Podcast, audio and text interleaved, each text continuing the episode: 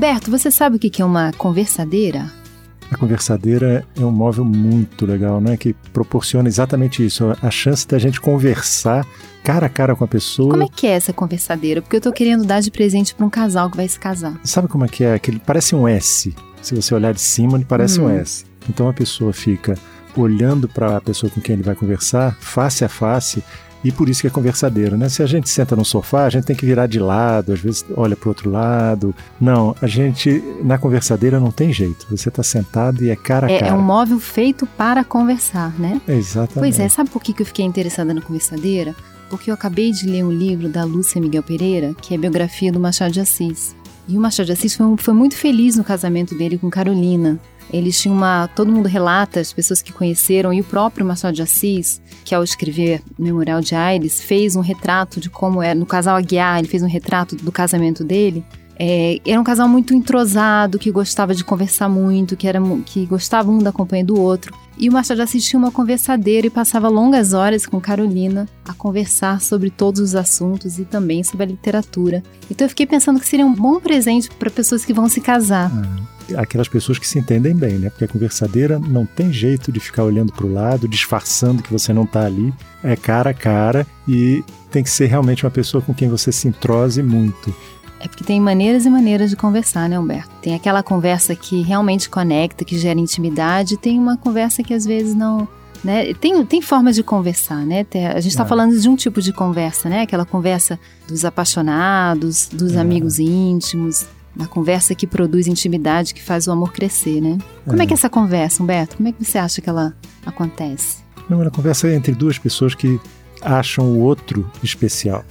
Você percebe que às vezes não acontece isso quando uma pessoa chega para você, fica falando, falando, falando, você está conversando com ela e o olhar dela parece que boia, parece que está no espaço, você sente, ela não está me ouvindo, ela está noutro lugar que não é aqui. E a conversadeira não, é um lugar onde você encontra pessoas que você gosta de verdade. Porque já imaginou você ficar cara a cara com uma pessoa que você não tem a menor afinidade, que você está ouvindo abobrinha e está desesperado para sair dali, ela não tem escapatória. É, essa conversa que, que faz intimidade é uma conversa em que você entra no barato do outro, você quer entender o que o outro está dizendo e você não contesta, não é uma disputa, né? É uma é. conversa em que você, ah, eu penso nisso, eu gostaria de conhecer tal coisa, eu gostaria de fazer tal coisa. Você entra, por quê? Como é que é para você? Me conta. Né? É uma conversa que não, não disputa as coisas, ela, é. ela entra na brincadeira, né? É uma conversa meio brincadeira. É uma conversa de pessoas que querem somar, né? Que querem ouvir porque além de conversar, além de falar, você tem que ter um bom ouvido, né? Você tem é que estar tá prestando atenção, você tem que estar tá escutando o que a pessoa está falando. E quando a conversa é legal, você nota que o que um fala está sendo ouvido, recebido e devolvido pelo outro com a mesma empolgação. É porque só ficar quieto, olhando para quem está falando, não é ouvir de verdade, né, Humberto? Ouvir de verdade é você entrar no ponto de vista do outro, sem estar tá pensando o que, que eu vou responder, sem estar tá uhum. pensando no argumento contrário. É realmente entrar, né? E se abrir para o outro, né? Sem estratégia de defesa, sabe aquela coisa quando você senta constrangido na frente de uma pessoa e na verdade você não está conversando, você está querendo ver se ela, o que, que ela vai dizer, o que, que você pode dizer a favor ou contra, você está quase numa sabatina, é aquilo ali é horroroso. É, é porque é uma disputa, né? Quem está certo, quem está errado, não é desse jeito que você está falando, não, não é assim, é assado, o que você está falando não tem nada a ver. É uma coisa triste, né? Porque muitos casamentos acabam tendo só esse tipo de conversa, ou sobre problemas, ou essa conversa meio disputa, né? Acho que são poucos os casais que mantêm esse, essa conversa de alma, de brincadeira, de sonho, né? Não, e eu acho interessante isso que você falou da, da mulher do Machado de Assis, porque essa é uma época em que a mulher era vista como uma coisa secundária. A mulher não era, não era dado a ela o direito de estudar direito, de participar do mercado de Verdade. trabalho, e, no entanto, ele trata com igualdade a esposa é. dele. Carolina era uma portuguesa, né, cinco anos mais velha do que ele, e ela era uma mulher extremamente culta, extremamente agradável, uma pessoa que todo mundo gostava, ela tinha lido muito. Diz inclusive que ela melhorou o português dele, né? Porque ele não, ele não teve tanto estudo assim. Então ela, ela deu toques até no, na correção é, ortográfica dele, na maneira de escrever. E tudo que ele escrevia, ela debatia. Eles falavam sobre os escritores, sobre a literatura.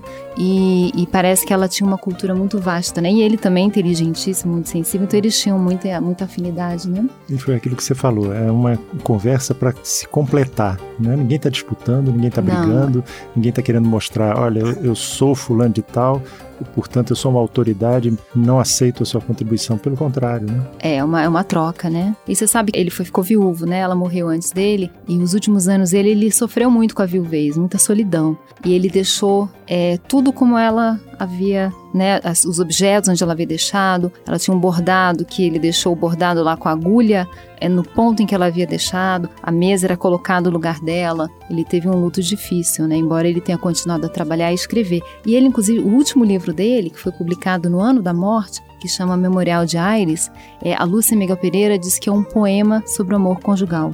Lúcia Miguel Pereira, que também já é falecida, né? Sim, ela faleceu em 1958, mas é uma grande crítica literária, escreveu coisas muito interessantes. É uma autora que o Brasil ainda não, não deu o destaque que merecia. Muito interessante ela. Também porque é mulher, não é?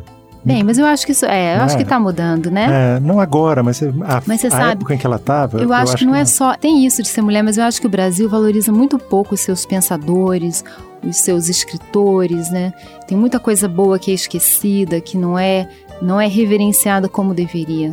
Isso é um empobrecimento para o país, né? Mas então, você não acha que é um bom presente para um casal, a conversadeira? Eu acho que a conversadeira é ótima, especialmente se esse casal conseguir usar essa conversadeira sempre. É verdade. Feito Machado. Não vai ser fácil de descobrir um lugar onde eu possa comprar uma, né? Talvez no antiquário.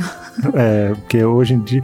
É porque parece que também a conversa está ficando uma coisa antiga. Você sabe que Nietzsche dizia que ao, ao decidir com quem você vai se casar, você deve fazer uma pergunta, né? Eu poderia conversar com essa pessoa para sempre, quer dizer, minha conversa com essa pessoa fluida, cola, é boa, é gostosa, porque a única coisa que sustenta um casamento seria a conversa. É e Nietzsche dizia outra coisa interessante também, ele dizia que o que acaba com os casamentos é a falta de amizade.